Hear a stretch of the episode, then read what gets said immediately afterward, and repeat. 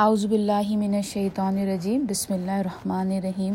رب شہلی صدری ویسلی امری وحل العقدم من لسانی یفقہ قولی. آپ سب کو میرا بہت سلام. آج ان شاء تعالیٰ ہم اپنی آیت نمبر نائنٹی ون سے ان شاء اللہ ون اور ٹو تک کریں گے اور نائنٹی ون سے نائنٹی تھری تک وہی چیز ہے جو پچھلی آیتوں میں تھا. قرآن کی یہی خوبصورتی ہے کہ وہ ہم بار بار ایک ہی چیز کو ریپیٹیشن کے طور پہ بتاتا رہتا ہے ہمیں، تاکہ کیونکہ ہم انسان ہیں اور انسان کا لٹرل جو روٹ ورڈ ہے وہ نسیان، بھول جانے والا، ہم بھول جاتے ہیں بہت جلدی۔ تو اللہ تعالیٰ بار بار بہت خوبصورت، بہت پیار کے ساتھ ہمیں ریمائنڈر بھیجتا رہتا ہے کہ دیکھو، تم بھول گئے ہو، ایسا کرنا ہے، تم بھول گئے ہو، تمہیں یہ کرنا ہے بٹ تم یہ کر رہے ہو۔ تو اسی طرح سے آیتیں جو نائنٹی ون سے نائنٹی تھری ہے، وہ پچھلی آیتوں کی ہی بالکل ریپیٹیشن ہے۔ تو اسی طرح ہم سنیں گے اور ان شاء اللہ تعالیٰ جہاں جہاں لیسن ہوگا، وہاں پہ ہم لیسن نکالیں گے۔ باقی جو جو نئی چیز اس میں آپ پڑھیں گے، وہ جیسا کہ آپ کو پتہ ہے جن کو ہسٹری پتہ ہے کہ وہ جادو کس طرح سے آیا اور کیونکہ جادو جو ہے وہ برحق ہے، تو اس کی تھوڑی سی ہسٹری آپ کو اس میں پتہ چلے گی اور پھر اس کا حل بھی دکھائی دے گا آپ کو۔ اللہ تعالیٰ نے اپنی کتاب میں ہر ایک چیز واضح اور خوبصورت طور پہ بتا دی ہے اور اس میں سے سبق لینا ہمارا کام ہے اور اس پہ اپنے عملوں کو بدلنا ہمارے اوپر فرض ہے۔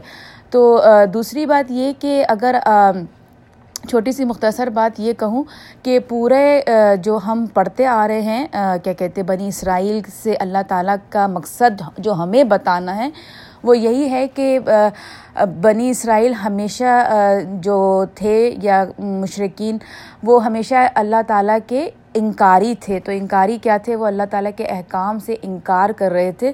تو اللہ تعالیٰ بار بار ان کو ان کے انکار کرنے پر، ان کی نافرمانی کی وجہ سے ہمیں بتا رہے ہیں کہ یہ یہ ہو سکتا ہے اور یہ سب یہ ساری کچھ ان کے ساتھ ان قوموں کے ساتھ ہوئی ہے۔ تو بیسک جو چیز ہے، وہ سمجھنے والی یہی ہے کہ اللہ کے بتائے ہوئے طریقے سے انکار نہ کیا جائے، بلکہ اس کو کرنے کی اپنی طرف سے پوری کوشش کی جائے۔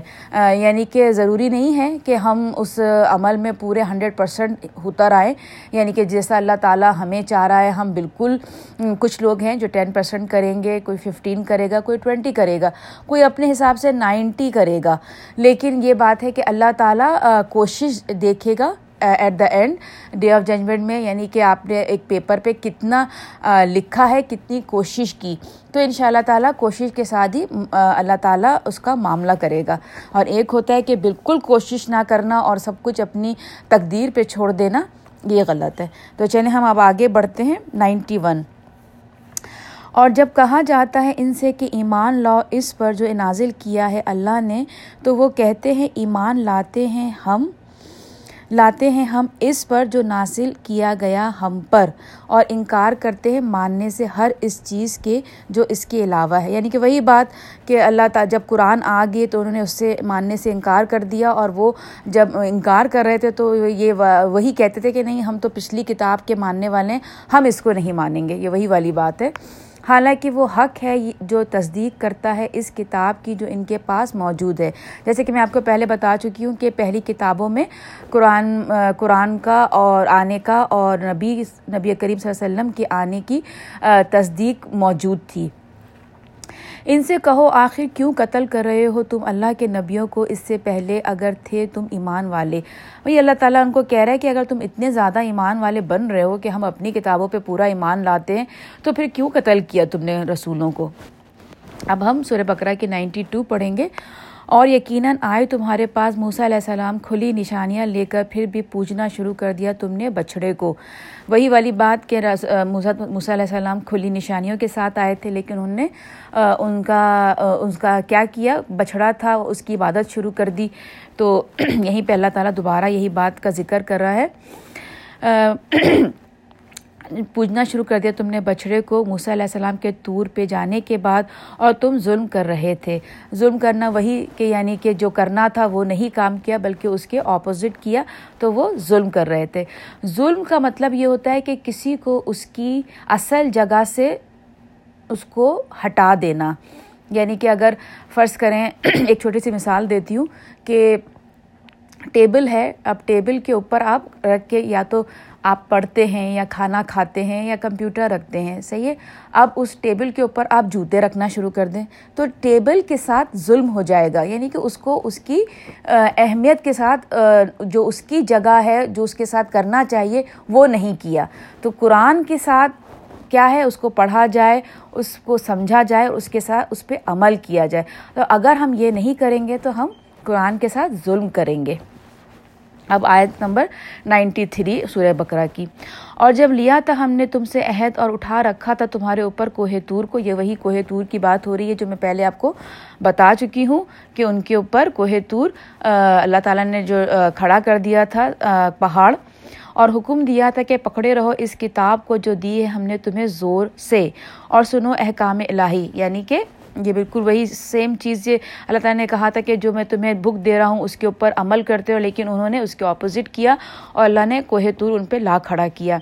انہوں نے کہا، سن تو لیا، ہم نے مگر مانیں گے نہیں۔ اور رچ بس گیا تھا، ان کے دلوں میں بچڑا ہی ان کے کفر کے سبب۔ اب یہی والی بات ہے کہ ہمارے اندر بھی جیسے ان کے دلوں میں بچھڑا جو تھا، وہ رچ بس گیا تھا۔ ہمارے دلوں میں ہمارا اپنا نفس رچا بسا ہوا ہے، جس کی وجہ سے ہم بہت سے کام اللہ کے بتائے ہوئے طریقے کے مطابق نہیں کر پاتے۔ تو تم کہہ دو، بہت ہی برے ہیں وہ کام جن کے کرنے کا حکم دیتا ہے تم کو تمہارا ایمان، اگر ہو تم مومن۔ مطلب اللہ تعالیٰ ان کو کہہ رہا ہے کہ اگر تم کہتے ہو کہ تم ایمان لاتے ہو اپنی کتاب پر، مگر دل کی سنتے ہو، جو تمہاری نفس کہتا ہے، جو تمہارے اندر کا بنایا ہوا، تم نے اپنے اندر جو ایک خدا بنایا ہوا ہے، تم اس پہ چل رہے ہو، تو تم بڑا غلط کر رہے ہو۔ اب ہم نائنٹی فور چیک کریں گے۔ ان سے کہو، اگر ہے تمہارے ہی لیے آخرت کا گھر اللہ کے ہاں مخصوص دوسرے انسانوں کے لیے نہیں تو تمنا کرو موت کی اگر ہو تم سچے۔ اب یہ جوئش کی اپنی من گھڑک ایک کہانی تھی، ان کا بلیف تھا کہ وہ یہ کہتے تھے کہ جو اللہ تعالیٰ نے ہیون بنائی ہے، وہ صرف ہم لوگوں کے لیے، باقی جتنی بھی قومیں ہیں، وہ سب ہیل میں جائیں گی۔ یہ ان کا ایک اپنا ایک من گھڑک طریقہ تھا۔ تو اس پہ اللہ تعالیٰ نے کہا کہ اگر تمہیں اتنا مطلب جنت پہ یقین ہے کہ تم جنت میں ہی جاؤ گے، تو پھر موت کی خواہش کیوں نہیں کرتے؟ اب نائنٹی فور پڑھیں گے اور ہرگز نہیں تمنا کریں گے یہ لوگ موت کی کبھی بھی۔ بس اب ان گناہوں کے جنہیں آگے بھیج چکے ہیں کما کر یہ اپنے ہاتھوں۔ اور اللہ خوب جانتا ہے ان ظالموں کو۔ اب یہاں پہ اللہ تعالیٰ نے یہی کہا ہے کہ کیونکہ جوئش کو مطلب اللہ تعالیٰ للکا کے بتا رہا ہے کہ اگر تم اتنے ہی نیک اپنے آپ کو سمجھتے ہو تو تم موت کی تمنا کرو، لیکن وہ کبھی موت کی تمنا نہیں کریں گے۔ اور بلکہ جوئش میں ہی سب سے زیادہ ہمارے جتنی بھی قومیں ان میں جوئش جو تھے، ان کو دنیا میں رہنے کی سب سے زیادہ رغبت تھی، سب سے زیادہ دنیا میں لذت تھی ان کو۔ تو یعنی کہ وہ موت کو تو ایسے وہ ان کی باتوں سے بھی دور بھاگتے تھے۔ اگر ان کے سامنے کبھی تذکرہ بھی چھیڑ دیتا تھا موت کے بارے میں، تو وہ ایسے کانوں میں انگلیاں ڈال کے وہاں سے رفو چکر ہو جاتے تھے۔ یعنی کہ اتنا ان کے اندر موت کی حیبت تھی۔ نائنٹی فائیو پہ پڑھیں گے اور یقیناً پاؤ گے تم ان یہودیوں کو سب سے بڑھ کر حریث جینے کا۔ یہ دیکھیں یہاں اللہ تعالیٰ بھی آپ سے یہی کہہ رہا ہے کہ سب سے زیادہ ساری قوم میں سب سے زیادہ جینے کی تمنا جو لیے ہوئے تھے وہ یہودی تھے۔ اور ان لوگوں سے بھی زیادہ جو مشرق ہے یعنی کہ جو ایک تو بالکل ہی کافر تھے، جو مشرق تھے، آگ کے پرستش جو کرتے تھے، اور جو تو ان سے بھی کہیں زیادہ ان کو جینے کی تمنا تھی۔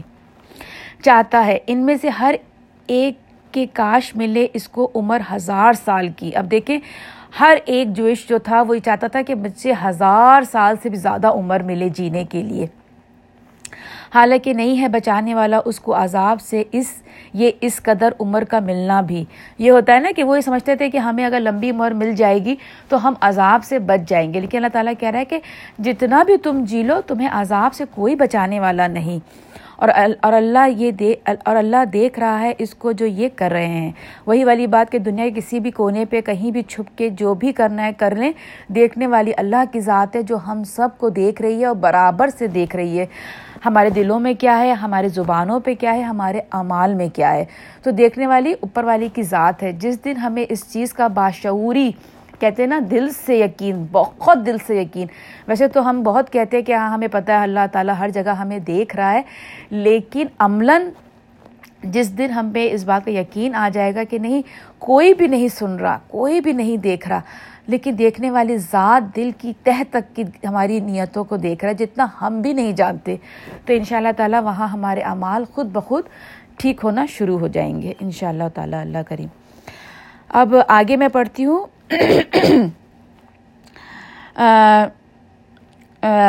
آیت نمبر نائنٹی سیون سورہ بکرا کہہ دو، جو شخص ہے دشمن جبرائیل علیہ السلام کا، اس سے معلوم ہونا چاہیے کہ جبرائیل ہی نے تو اتارا ہے قرآن تمہارے کل پر۔ اللہ کے حکم سے تصدیق کرتا ہوا ان کتابوں کی جو ان کے پاس پہلے سے موجود ہیں اور قرآن ہدایت ہے، بشارت ہے اہل ایمان کے لیے۔ اب یہاں پر انہوں نے یہ بتایا، اللہ تعالیٰ یہ کہہ رہا ہے کہ جیسے جو جوئش جب تھے، موجودہ دور کے جب رسول پاک وسلم کے جو یہودی جو لوگ تھے، تو جب رسول پاک وسلم جو چونکہ حضرت جبرائی علیہ السلام قرآن کی آیتیں لے کے رسول پاک وسلم کے پاس آتے تھے، تو یہ جو یہودی تھے، اب انہوں نے ایک نیا ہی موقف نکالا کہ نہیں بھائی، ہم نہیں مانتے اس بات کو کہ جبرائیل کیوں لے کے آتا ہے آپ کے پاس، اور فرشتے کیوں نہیں لاتے؟ اب انہوں نے ایک ڈفرنٹ انہوں نے یہاں پر لائن شروع کی کہ نہیں وائے جبرائیل؟ کیوں جبرائیل؟ نہیں بھائی، کوئی اور فرشتہ کیوں نہیں لاتا؟ میں، ہم تو نہیں مانتے۔ مطلب ہمارے موسا تو خود جاتے تھے اور اللہ سے کلام کرتے تھے اور آپ یہاں بیٹھے بیٹھے آپ کو حضرت جبرائیل آ کے ساری باتیں بتا دیتے ہیں۔ مطلب ہم تو نہیں مانتے اس بات کو۔ تو یہاں پہ یعنی کتنی بڑی انہوں نے یہاں پہ ظالمانہ گفتگو کی اللہ تعالیٰ کے خلاف کہ مطلب حضرت جبرائیل کے اوپر مشکوک ہو گئے، ان پہ اب شک کو شبہ شا یہاں پہ ظاہر کرنا شروع کر دیا۔ اور یہاں پر بہت ہی خوبصورت دو کلمات اللہ نے بتائے ہیں کہ قرآن ہمارے لیے کیا ہے؟ ہدایت ہے، کمپلیٹ گائیڈنس ہے۔ یعنی کہ اللہ تعالیٰ نے جو کچھ ہم سے اللہ تعالیٰ چاہتا ہے وہ سب کچھ ہدایت کے طور پہ اس پہ موجود ہے۔ اور ہمارے لیے اللہ تعالیٰ نے خوشخبری بتا دی کہ جو لوگ اس میں مکمل اپنے دلوں کو اس پہ ڈال کے مکمل ہدایت پہ چلیں گے، ان کے لیے خوشخبری ہے، کوئی غم نہیں۔ اب آگے چلتے ہیں سورہ بکرا کی آیت نمبر نائنٹی ایٹ۔ جو ہے دشمن اللہ کا اور اس کے فرشتوں کا اور اس کے رسولوں کا اور جبرائیل علیہ السلام اور میکائل علیہ السلام کا، تو بے شک اللہ بھی دشمن ہے کافروں کا۔ اب اللہ اگر جس کا دشمن ہو جائے مطلب یہ ایک بہت بڑی بات ہے کہ اللہ جس کا دشمن ہو جائے، اس کا پھر کوئی مدد مدد کرنے والا نہیں، کوئی دوست، کوئی والی مددگار نہیں۔ تو اللہ نے کہا ہے کہ جو لوگ میرے رسول کے دشمن بنتے ہیں جو میرے فرشتوں کے دشمن بنتے ہیں وہ ان کا دشمن کون ہے؟ ان کا دشمن اللہ ہے۔ تو بہت ہی ڈرانے والی بات ہے کہ اگر اللہ دشمن ہو جائے تو پھر آپ کا کوئی مددگار نہیں۔ تو اللہ تعالیٰ سے یہاں ہم دعا کرتے ہیں کہ اے اللہ تعالیٰ، ہمیں ان لوگوں میں شامل نہ کرنا جو آپ کے، جس کے آپ دشمن ہیں۔ اللہ تعالیٰ، ہمیں ان لوگوں میں شامل رکھے گا جن پر آپ کا سایہ، رحم و کرم کا دنیا اور آخرت دونوں کے لیے قائم و دائم ہے۔ آمین سما آمین۔ اب ہم آگے چلتے ہیں ان شاء اللہ تعالیٰ نائنٹی نائن پر۔ اور بے شک نازل کی ہے ہم نے تمہاری طرف ایسی آیت، آیات جو صاف صاف حق کا اظہار کرنے والی ہیں اور نہیں انکار کرتے ان کا، مگر وہی جو نافرمان ہے۔ اب یہ وہی والی بات ہے کہ قرآن میں اکثر کچھ لوگ کہتے ہیں کہ نہیں، قرآن تھوڑا سا مشکل ہے، سمجھ میں نہیں آتا۔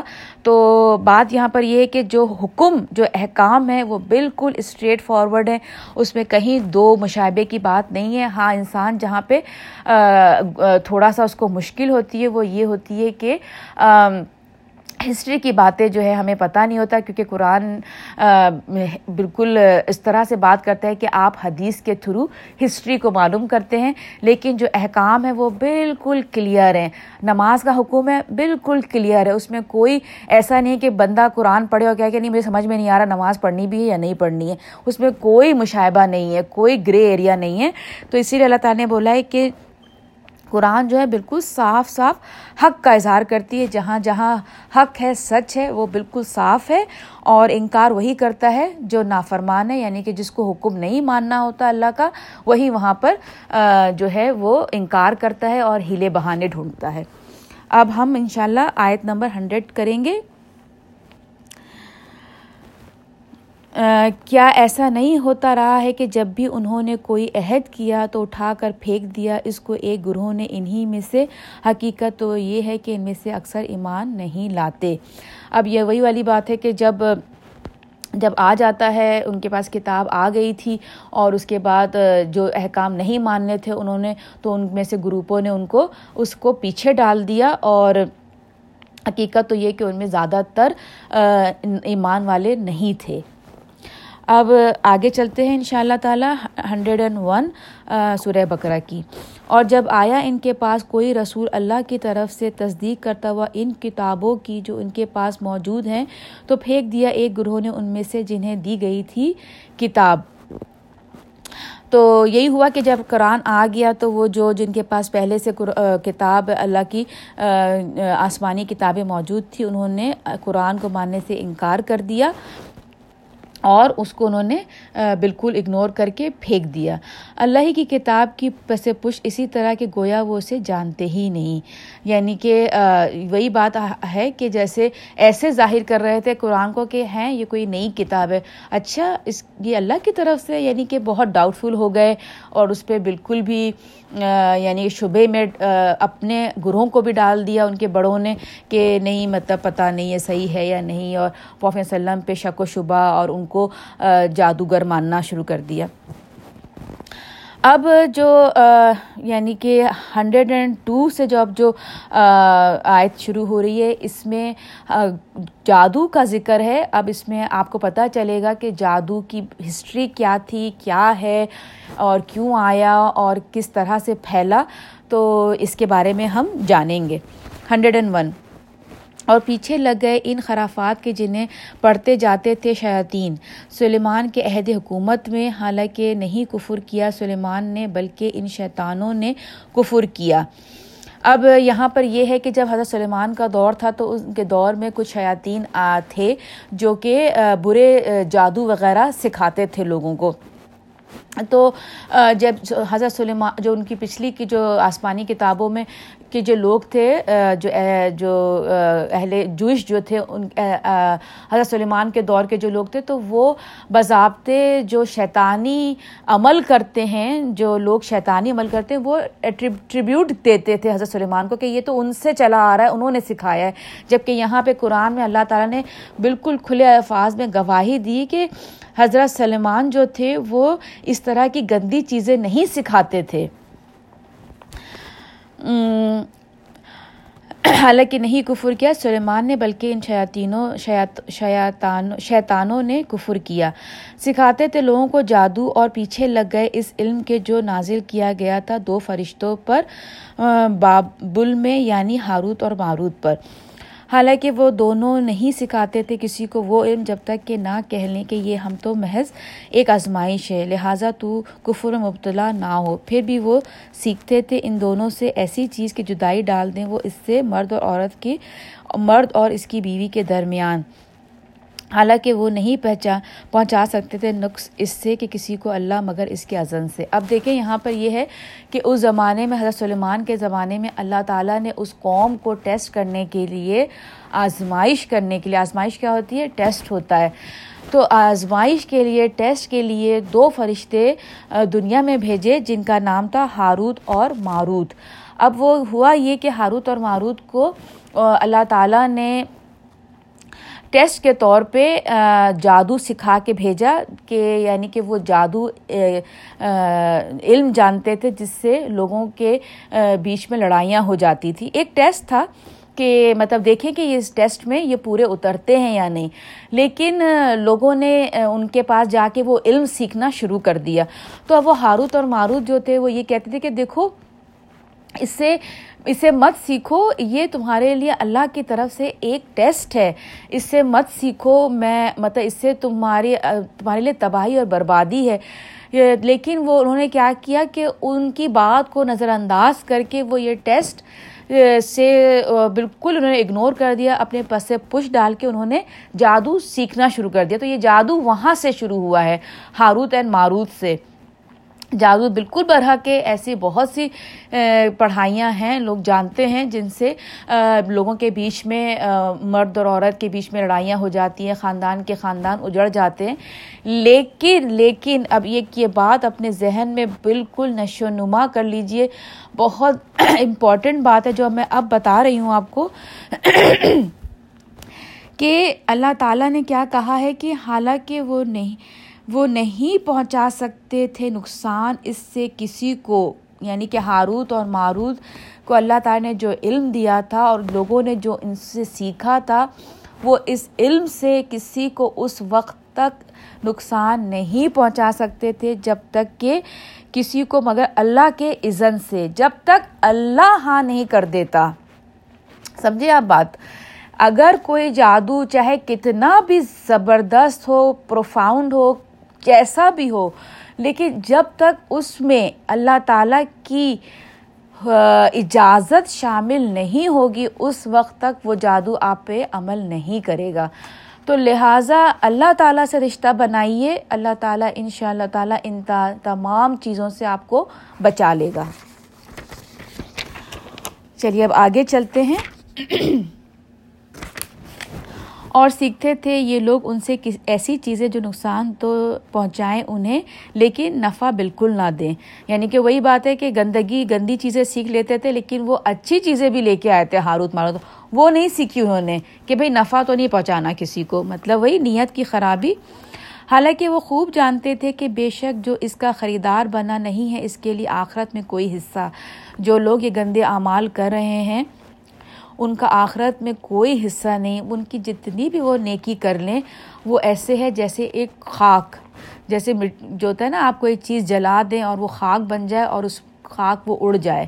تو اس کا کوئی بھی وزن نہیں ہے، ان کا آخرت میں کوئی حصہ نہیں ہے۔ اور یقیناً بہت ہی بری تھی وہ چیز کے بیچ ڈالا تھا انہوں نے اس کے عوض اپنی جانوں کو۔